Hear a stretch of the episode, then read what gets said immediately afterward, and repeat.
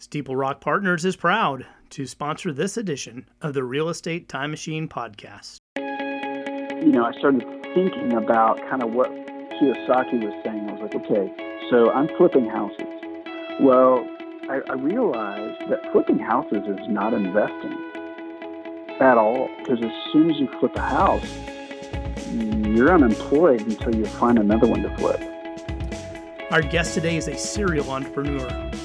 He has built a family of real estate companies that have worked together to form a small empire in Fort Worth, Texas. Craig Kautsch is the founder of Indwell. It's a real estate company that has literally transformed families and changed neighborhoods by offering home ownership to an underserved client base. Craig's personal story and business savvy makes for one of the most interesting podcasts the Time Machine has ever produced. Hey, Craig, my friend, welcome to the show. Thank you so much. I'm real happy to be here. You know, as you look back, there's several relationships that you've literally had for decades. And I was thinking, my best estimation is that we've known each other for probably around 25 years. And, uh, you yes. know, it's, I think we come to a point in our life where it's a real privilege uh, to have known people for that long? Well, as a young man, I used to a- uh, laugh at old guys. Well, I've known him for 20 years. I'm always like, I always hear that. That's crap. And that I'm like, now I'm the old guy with the gray hair. I know. and when you've known someone for a long time, you get to observe character choices, life patterns over an extended period of time. And I think two words uh, that I would use to describe Craig were one, integrity, and entrepreneur. Kind of back us up, give me your backstory, how you got into real estate. First of all, I've never gotten in my professional career uh, a paycheck, uh, not once. Um, since I've been out of college, I've never gotten a paycheck. So I've always done my own thing. But there's there's like real serious cost to to doing that. And uh, I started out in the re- retail business. And at 23 years old, I borrowed about 30 grand from my dad and started a retail business and grew it uh, over about an eight or nine year period to a few location uh, locations and um, seven figures in sales. And in my little local market here in Fort Worth I was the up and comer you know 20 something that was really kicking butt and doing well and and was celebrated in the community for what I was pulling off. I, I kind of worked in the, the higher end retail market. I, I had a uh, outdoor store um, and camping and fly fishing and just kind of serviced the the rich guys in town in a way. Uh, I had the Orvis dealership. Uh, built it up, grew it, um, knew some really awesome uh, entrepreneurs and great, great, uh, really higher higher net worth people in in my community in, in Fort Worth, and uh, you know, kind of doubled down and bought a big house on eight acres out west of town uh, in the country where the school districts were good, and um, and really grew to hate the retail business. I found it to be one of the most inefficient ways to make money. Um, it was brutal and I just, I just, I just was just, it was making, you know, um, and really, just to be honest with you, Kirk, if I heard another fishing story, I was going to just throw up on the floor. um, so I, I, just began to, and that's your business. You're you're selling yeah. high end fishing equipment, and you're, yeah, get, yeah. and you're getting just, sick of hearing the uh, stories. Uh, oh well, it's just because it's the same story. Hey, my granddad used to fly fish, and blah blah blah. And I'm like, oh man, just I just just felt like taking a hot poker to my eyes. Yeah, here you know what's, you know what's to, funny. Not to belittle the story. Hey, Craig, you know what's funny is right now at my feet I'm staring at an Orvis bag that I got from one of your stores that I still use. okay, it's green. Okay, yeah, I get. I'll take a picture and send it to you. Yeah, they last forever. The stuff's awesome. Uh, but anyway, so I just got to this point where I'm like, dang it, it just wasn't. It wasn't. I, I could I couldn't scale it. Like I I could see the ceiling in this so clearly, and so uh, I got a third location because I thought, well, if I could sell it, it'd be awesome, and uh, and just get out of this and move on. And so I created this plan and I started this real estate company, um, partnered up with this guy that was completely opposite of me, and and started this real estate company on the side to sort of bridge the exit out of retail. Well, when I liquidated everything, sold everything, and um, and I had to liquidate because nobody in their right mind would buy my company if you looked at the numbers. Uh, so I liquidated everything, and when the dust settled, I mean, I owed North Face and Patagonia and Orvis and everybody. I mean, I just owed my landlords and uh, the banks and just everything. And when the dust settled, I liquidated everything. It took about two weeks to sell everything and be done. Uh, I, I was upside down, Kurt. I, I don't know if I've ever told you this before, but I was upside down $1.7 million as a 31 year old. Hero to zero really fast. I mean, that talk about below the poverty line. I mean, just like way below the poverty line. So, you know, that was my experience, and and, and so I'm I'm I'm 31 years old. I got a brilliant wife that is fully capable of putting on a power suit and going and killing it. You know her. I yes. mean, the the girl can. I mean, and we decided that she was going to be a stay-at-home mom and take care of the kids. So I had two babies on the ground, a stay-at-home mom, and I was upside down 1.7. and then I entered an industry that if you file bankruptcy, you might as well just switch industries because you can't. I mean, it's just like so. I was stuck, man. It was it was it was really really a low point for me. Craig, I, I got a question. When you're that low, how do you get out of bed? Because I mean, I mean, I've had professional struggles before, nothing like that.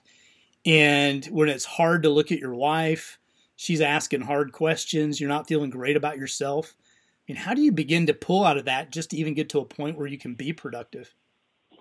Well, and, you know, there's two choices. You could either go into the fetal position and just lay there, or you mash the gas. And so my response to that was mash the gas. Mm-hmm. Um, and I've had this pattern that really doesn't work very well for me, and that is to double to double down. You know, I'm sort of the double down guy. You know, my first year in the real estate business, it was in 2002. My partner Lee and I went to the courthouse steps here in Fort Worth, and we bought two properties in November, the November sale. And keep in mind, we were both actually he was in the real retail business too. So we were both in the in the December season, which is where you do like you know sixty percent of your annual sales happen in thirty days or forty days. Right. And there we stand on the courthouse steps trying to get the heck away from retail, both of us. And we've got our little walkie-talkies. We've got a pocket full of cashier's checks in multiple denomination, uh, uh, uh, you know, just uh, I guess a quarter million dollars that we talked one of our banker friends into giving us without and this was kind of wild west, but it, you know, it, it, was way out of compliance. Let's just say that. But we had the money. you don't have to mention the bank. And and we bought. Yeah, no, we won't. But uh, love the guy dearly still. Um, but anyway, um, we bought two houses, and then this is November, the first Tuesday in November, and then we rehabbed them as fast as we could and sold them before the end of the year, and we profited sixty thousand dollars on two two flips, oh, and, and, sold them and closed them before the end of the year. And it was like this. It was like this divine thing that was like laced in in BS in a way. Like yeah, we didn't. We were like we were both looking at each other like, well, that was easy. We just we just netted you know, maybe more than we would have netted in our retail businesses in, you know, for the year that's and, exactly what I was going to ask you: is how long would it have taken yeah, you to make that sixty grand in retail? Uh, forever. I mean, I was in the red. I mean, that's why they call it Black Black Friday, is because that's when retailers finally get in the black in November. Like that's a foolish business to be in. So if you're in the retail business or you're thinking about the retail business, call Run. me and I will talk you out of it, my friend. Run because it's, and, it's just terrible. But anyway, well, and the comedy uh, of it to me so, is is you had what what anybody would have turned a very successful retail business. Yeah, yeah. I mean, it looked really great. It yeah. looked really great, and it, and it was fine, but it was just not because right. My problem is is that I'm sort of like a rocket without fins. Like I just I sell myself out of problems. Well, the the problem with with my retail experience is that I had I didn't have I didn't have any I, I didn't have any real financial sense. I had the ability to to sell and to close and to make and to make income. So I was very focused and very good at the income side, but really sucked at the expense side. Right. And that's the piece that killed me. So I had this huge blind spot. Um, and I didn't want to mess with it. I'm like, ah, yeah, those bills are due, whatever. I could, I'll sell more. It'll be fine. Right. And and it worked right up until it didn't. So there you are on the courthouse steps. Well, past that, So, you're 60 uh, grand in your pocket after a couple of months of Yeah. work, and the light has gone on at this Oh. point. Oh yeah, I'm like I'm just like I'm I'm just the dog wagging his tail, going, oh my! I'm just clapping my hands together, just rubbing them together, going, oh boy! I'm doing all this funky math where I'm like, okay, if I could do 30 of these a year, oh my gosh, I'm a rich man, and I'm just like, Mhm. you know, and that was when that was when Robert Kiyosaki wrote his book Rich Dad Poor Dad, Right. and it was like I was like, mm, that's it, and and so I started employing all this stuff, and I just you know I just dove in because what actually launched and catapulted my real estate business was the fact that it I had to do it to survive. I Right. had to do it because I had to feed my family. Hmm. I almost lost my cars. I almost lost my house. My credit was shot. My mac, my credit cards were maxed. I was 1.7 upside down, and I had to pay that money back. Hmm. I couldn't just file bankruptcy and bail. I had to pay it back because if I filed bankruptcy, it would sabotage my ability to borrow. Anyway, uh, it took me eight years, but uh, I paid it back. Um, I, I put my negotiating hat on. I got, I got a, a master's in negotiating, you know, with, with landlords and with banks. I'd flip some houses and then I'd have a pile of cash. And, you know, for example, and this is just for example, uh, I, you know, I'd owe 120 and I'd say, Hey, I've got 80. Can we call it even? And I did that over and over and over again until it all went away. And and you found that Uh, more but- times than not they'd agree to that just because it's better to have something Oh than nothing. yeah. Yeah. Oh yeah. They Well, recover I didn't have something. business. Yeah, they wanted to recover it. Um, but here's here's another piece of tuition that I had to pay is that that they're like, yeah, yeah, that'd be fine. Well, there's a you know between the one, let's say it's 120, and I pay them uh, 90. That's a thirty thousand dollar gap. Well, uh, what I didn't know, Kirk, was that you know because I'm I'm 30, I don't know anything, and but I, I didn't know is that you have to pay taxes on that income. and so I had this huge tax burden because I had these these write offs, and it was just it was a it was a freaking cluster mug. It was terrible. yeah. Yeah. Um, but but my real estate business was born out of a nightmare, actually. yeah. Out of necessity. um, absolutely. Yeah. Yeah, absolutely. yeah, I had to, I had to, and so I had the choice between you know curling up in the in a ball Yeah. And just uh, uh, rocking you know, back and, and- forth and and, just- letting yourself. Yes, with my yeah, sucking my thumb, or like just go for it. Um, and I have to give kudos to my wife because she could have easily said, you know, you're an idiot, you're terrible, you you you, you know, you're a fool. Mhm. And instead, for whatever reason, she just looked at me. And She goes, "I think you got this." Felt like rocket fuel to me because I'm like, "Oh, she believes in me," and it actually, Yeah. you know, it actually caused me to work even harder. hmm But you guys started by flipping houses, but didn't necessarily just stay there, right? Yeah, so um, we flipped houses from 02 to 07. So prior to 08, I mean, it was a it was like the Wild West. It was nuts, man. It, th- there was so many. Uh, you know, if you watch the movie The Big Short, Yes. I I, I witnessed uh, all kinds of shenanigans of being a house flipper because I was flipping these houses, and then I'd get this one customer, and he would be bringing four or five different people to closings in a matter of five months, and they didn't know what they were signing, and I'm like, and I felt like a lot of that grease was getting on me uh, in 06, 07, and and it was like, you know, the government was kind of putting out this message that everyone deserves to be a homeowner, which is a complete farce. Hmm. And and I was watching this happen, and I was profiting from it. Uh, I, you know, I was making twenty, thirty thousand dollars a pop, and paying down my debt, and you know, it just it was just craziness. And but but I knew I knew Kirk. I was like, this is this is a house of freaking cards because I was in the inner bowels of it. I wasn't watching it from afar. I was in it going, this is not right. This is not good. This is going to break. You know, I started thinking about kind of what Kiyosaki was saying. I was like, okay, so I'm flipping houses. Well, I, I realized that flipping houses is not investing at all. Interesting. Because as soon as you, yeah, because as soon as you flip a house, you're unemployed until you find another one to flip. Right, right. So there's not necessarily equity, wealth being built. It's uh, yeah, no. you get in and out of it. You bet. You have a payday, no, big payday. Yeah, but you're right. Paydays, you're unemployed right? until the next mm-hmm. one. Yes, and you're you're subject to that buyer being there and being able to pay for that house that you're flipping to them. So, you know, and I just I just knew, like in my heart of hearts, I'm like, this is not, this is a, this is a house of cards. This is not real, and I need to get away from this. I didn't like it. I felt uh, my business partner Lee and I, you know, we called it greasy. It started to get greasy, and our the grease was getting on us, and we didn't like it. Really? How did you? Uh, say, I'm, so, I'm curious. So you you felt like okay, this has become a very greasy industry. I'm personally getting greasy. What does that? What did that look like? I mean, did you begin to see your integrity slip? or what? What? What is? What do you mean by? I was just enabling these bad loans to happen because I was provide. See, I had the I had the ability to buy these these houses. I'd have you know 15 houses in stock. I would own them, right? Right. And then uh, the reason I would own them is because I had buyers lined up ready to buy them with these mortgages that mm-hmm. were crap.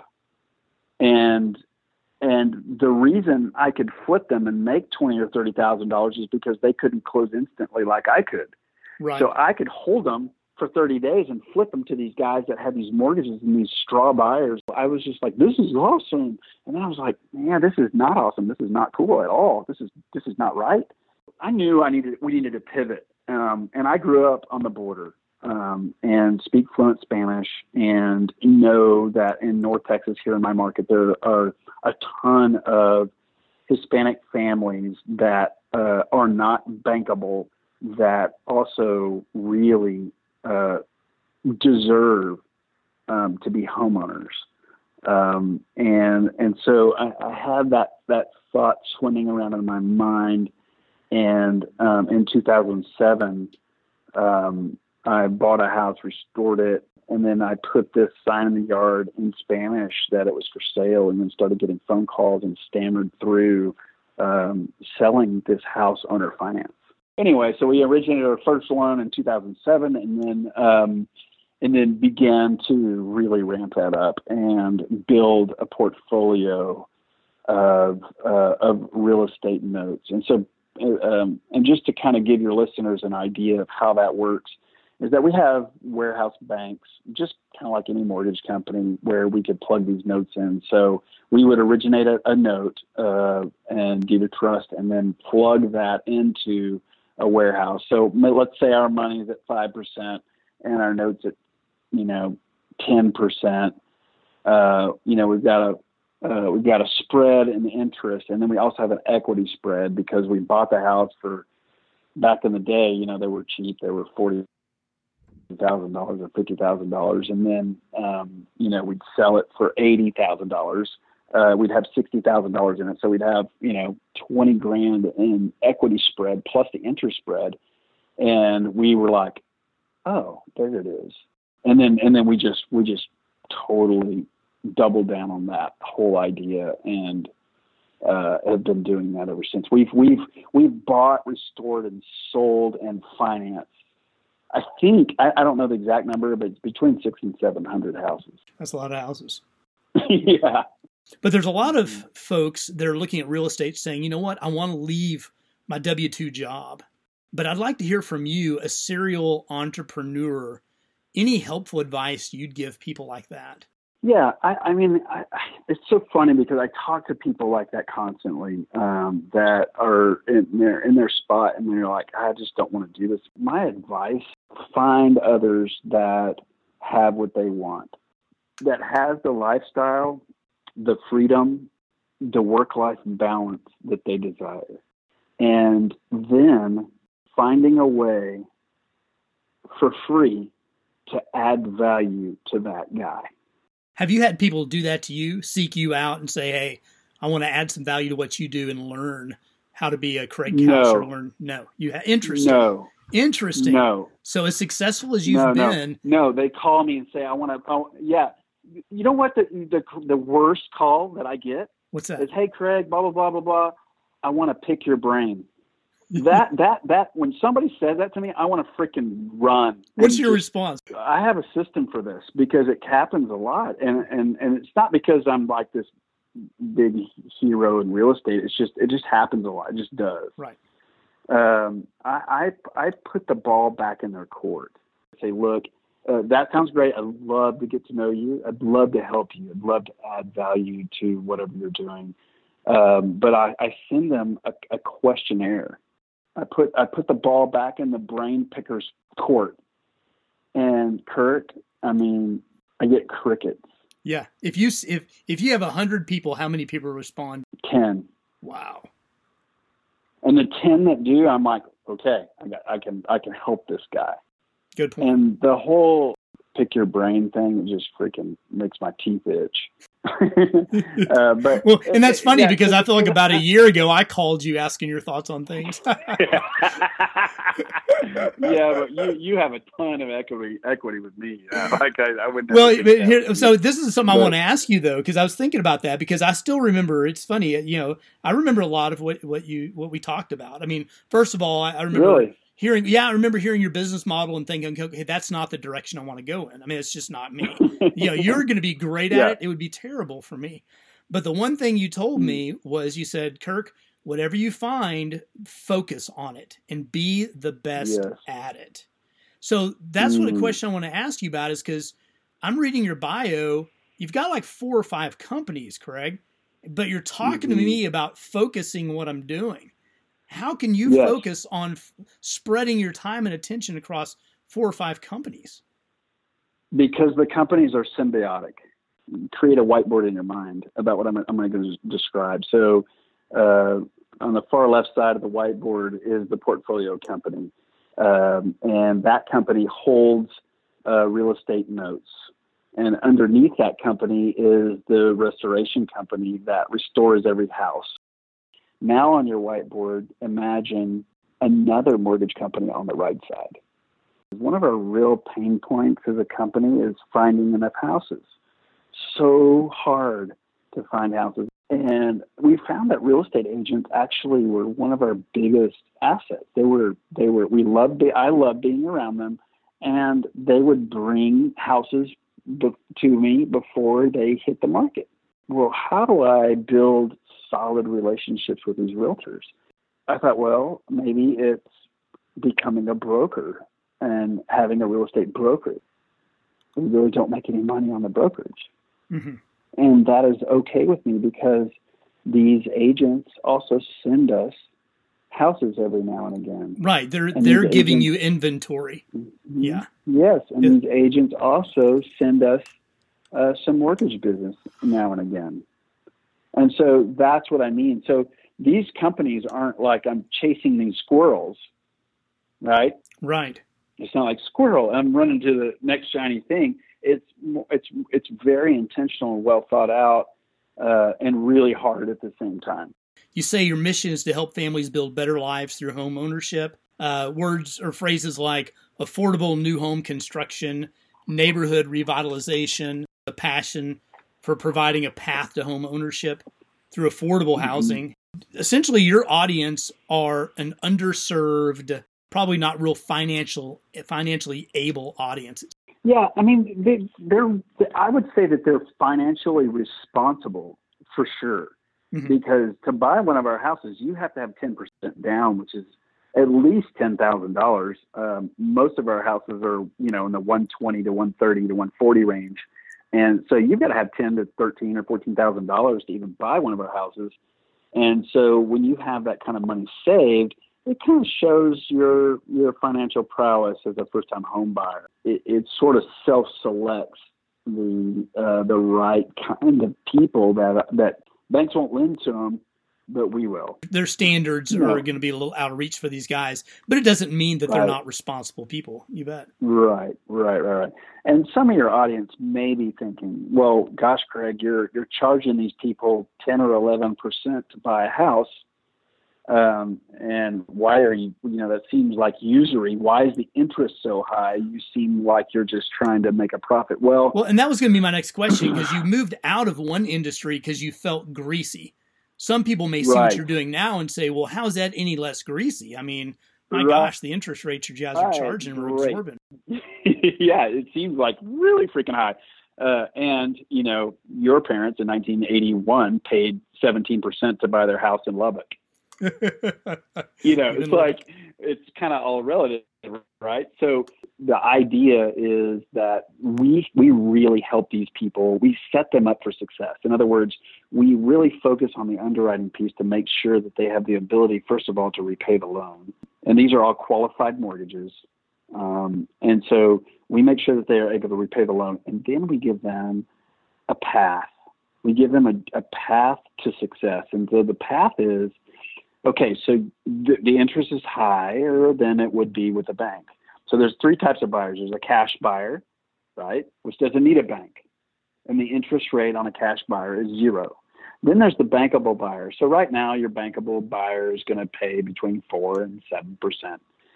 Okay, and there are certain requirements that they have to meet for that. Then there are the what we call the dueño dueño buyers, or the owner finance buyers that have that can pay that that will pay in the ten percent range.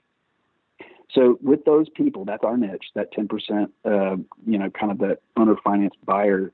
They need a bridge. They need a chance. They need a way to get into the game because when they rent a house, they're paying hundred percent interest, Right, right? right, yeah. And so we we help them move out of their rental property that the landlord doesn't give a crap about their stuff and their water heater hadn't worked for two weeks and nobody cares to the house that they own. Yes, they're paying ten percent, and we give them a plan.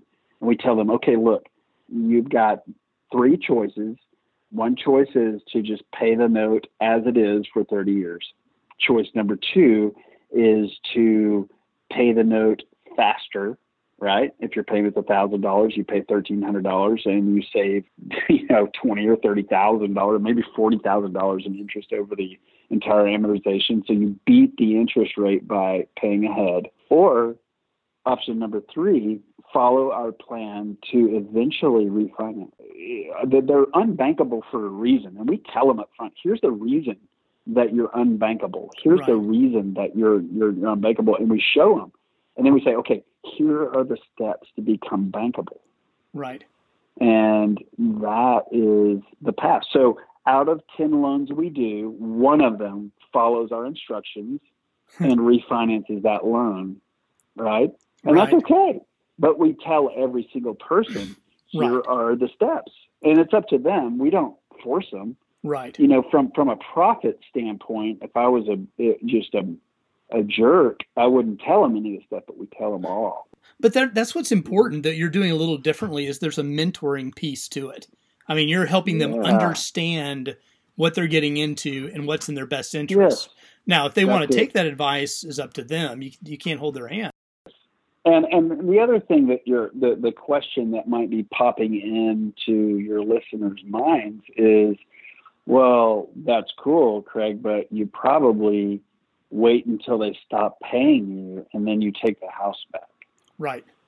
Well, I can tell you, we almost went out of, we almost lent ourselves out of business a few times uh, because we gave loans to people that we thought we were helping, and actually we were hurting them by giving them a loan in the first place. Wow. And so Yeah. we we have really wired figured out the underwriting process over the years, hmm and our default rate is less than two percent. Wow. And there's a lot of people that still that, that look that look at my business and judge it and say, well, that guy's you know he's just taking advantage of this Hispanic community.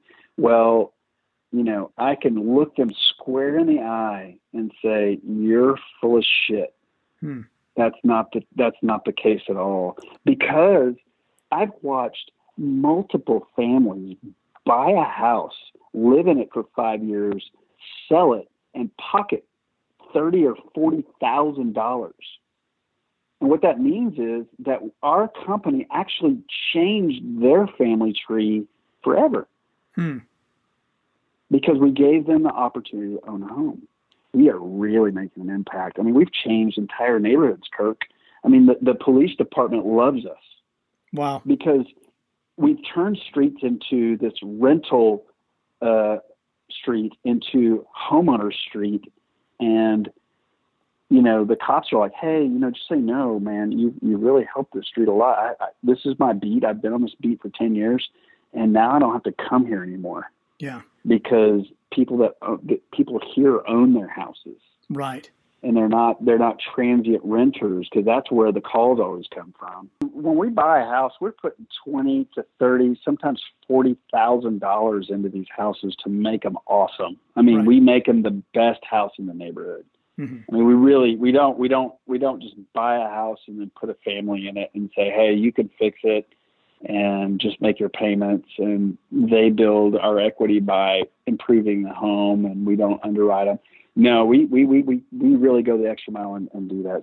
Fin- wrapping things up, dial dial your time forward five years. What does your business look like? So I'm not sure that I would be doing much different. Like if you told me I was going to die this weekend, I probably would get up at 5 a.m. like I normally do, have my quiet time, spend my time reading the Bible, meditating, and journaling, and then I would go to the office and then I would I would just do the same thing that I did yesterday. Hmm. I wouldn't do anything different. A lot of times, people's what they're doing now is a goal to do something different in five years, right? So even my own mm. business, what I'm doing today is not what I want to be doing in five years, but it's building to something, right? Uh, but yeah, you yeah. are where exactly you want to be. So if you wouldn't mm-hmm. do anything different, um, you know, then then you know what you want to be doing, and that is hitting these base hits and doing it for 12 years yeah. and building wealth slowly but surely yeah. and loving loving your lifestyle yeah, at the same sure. time. Well, that's all I got, man. Thanks for your time. I appreciate it. You're very welcome. I enjoyed it very much. Yeah. Hope, hopefully, it was helpful to your to your listenership. And um, no, if you guys ever want to hit me up, my you can go to my website. It's just it's just craigkautsch.com. At the end of each interview, our guest is asked to go back in time to mentor their 20 year old self. Are you telling me that you built a time machine? So you have the opportunity to give 20 year old Craig Kautsch a book you'll need, your best piece of real estate advice, and a warning to keep yourself from making a dumb mistake. So, in lieu of a book, um, I mean, I'm, I'm an avid reader. I mean, I read at least two books a month, and I've been doing that for a decade. So, I mean, like the books are awesome.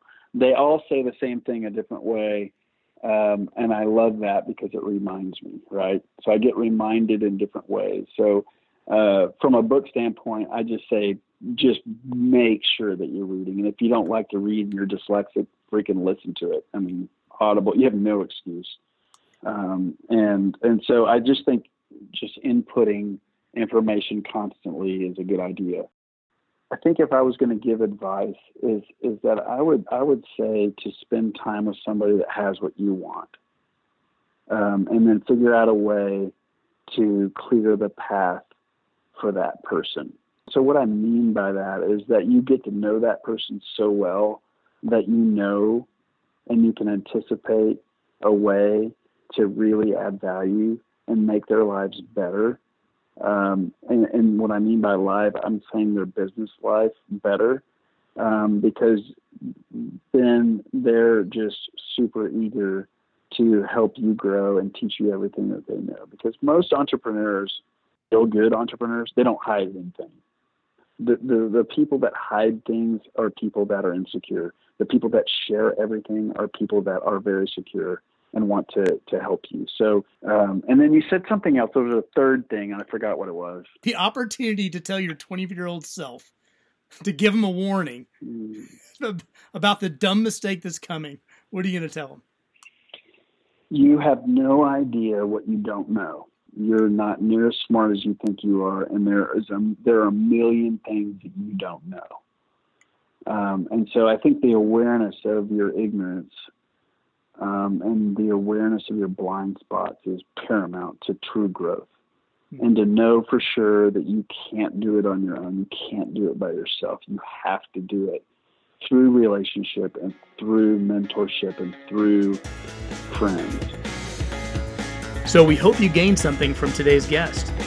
Now, feel free and talk about what you learned from the conversation on the comments section of this podcast on the Real Estate Time Machine website. So I asked today's guests to share more about their personal philosophy, the big idea that drives their life and work.